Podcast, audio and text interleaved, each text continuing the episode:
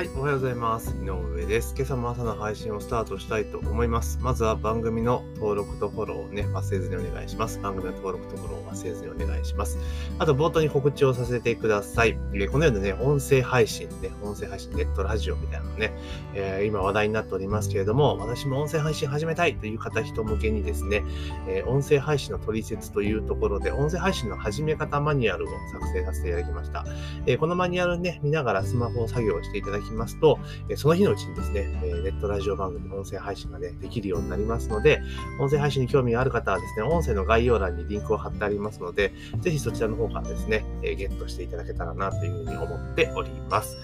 本日はですね、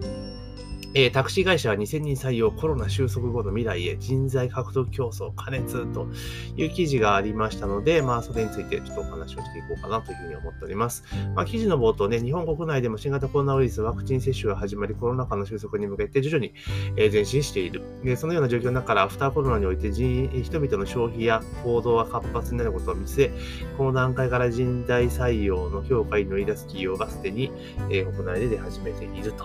いうところで、まあ当然の流れといえば当然の流れですよね。まだ、えー正直ですね、経済に与えている影響が回復しきれていないという状況の中ですが、まあアメリカとか海外の状況を見ていると、まあワクチン接種が始まって、まあある程度感染が抑えられてきたら消費がやっぱり上がってきているいう状況になっているわけですよね。で日本ってまあワクチンの接種が若干ちょっと遅れ気味ですが、まあ始まったということで今後どんどんどんえ進んでいくということが想定されると、当然ですね、あのリバウンドって言いますか、今までずっと抑えつけられてたわけですよね。まあ、その消費がもう爆発するのは見えている状況なんですよね。うん、状況だと思います。まあ、あれがいい例じゃないですか。あの、夏ぐらいにね、開けた後に GoTo トラベルって言った瞬間に、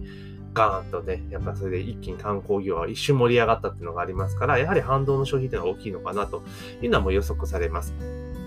で、もちろん今年とか最近とかね、やっぱコロナで業績が悪くなって、まあ、採用を絞ったりとか、まあ、そういうことをしているっていうことがあるんですが、あただ、あの、ここで採用、本当にし、まあ、新卒採用云々がいい悪いっていう話はちょっと置いといたにしても、やっぱこういった厳しくなるところっていうのはやっぱ雇用でコントロールされてしまいますし、雇用が冷えていけば、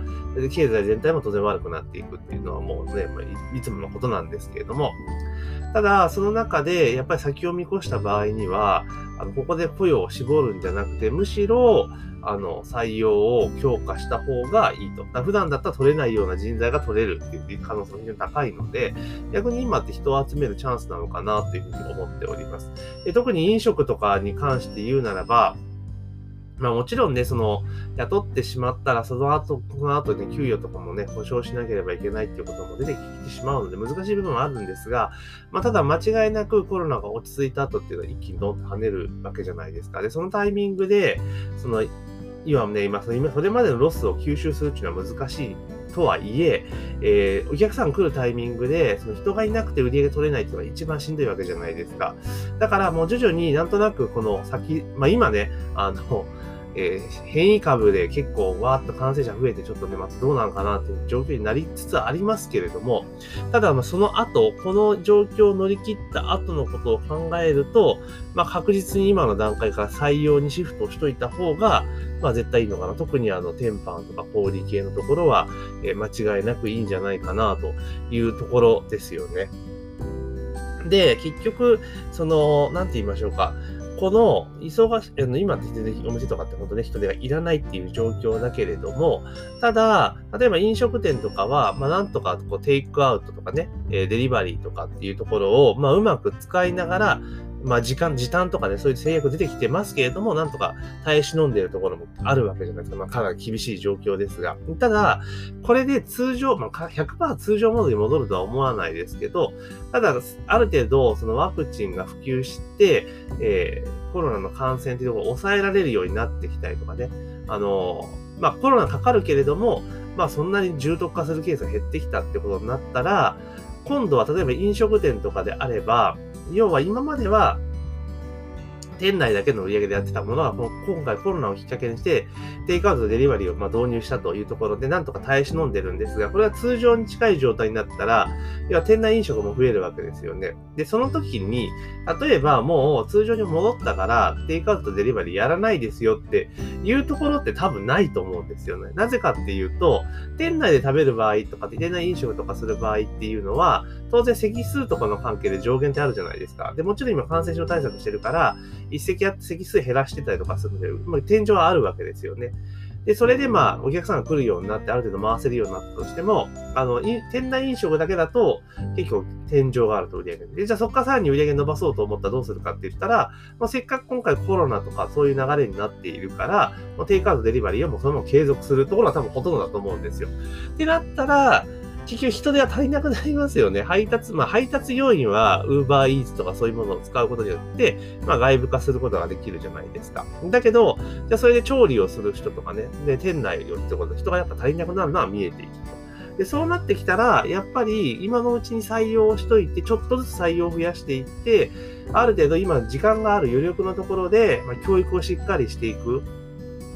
ていうことを、まあ、やってった方がいいんじゃないかなと。もちろん限度はあると思いますよ。そのただ、その先行投資として、その人材に対する投資として、まあ、経費経費を使っていく、お費用を使っていくと。で、それが、まあ、コロナのワクチンが、まあ、ある程度普及して、打ち終わって、まあ、ちょっと今より全然ね、状況が変わった段階で一気に勝負出る、まあ、事前準備になるんじゃないかなというふうに思います。なので、結局これで、あの、今ね、確かに売り上げとかしんどいし、えー、結構人をね、え増やすっていうのはかなりちょっとチャレンジングなところはあるにせよ、あの、なんとかね、ここのタイミングである程度人を抱えてキープして、で、えー、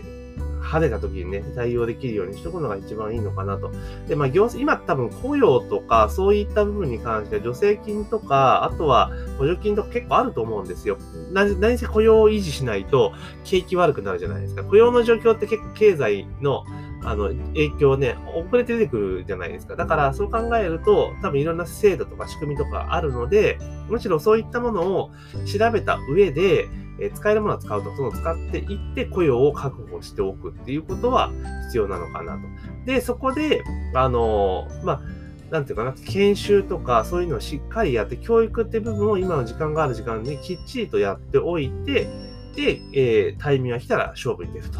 いう形がいいんじゃないかなっていう気がすごくしています。なので今ちょっとしんどいけど採用を、え、頑張ったところっていうのはこの後確実にそのね、経済が動き始めた時に出たプラスになるのは見えてるかなというところですよね。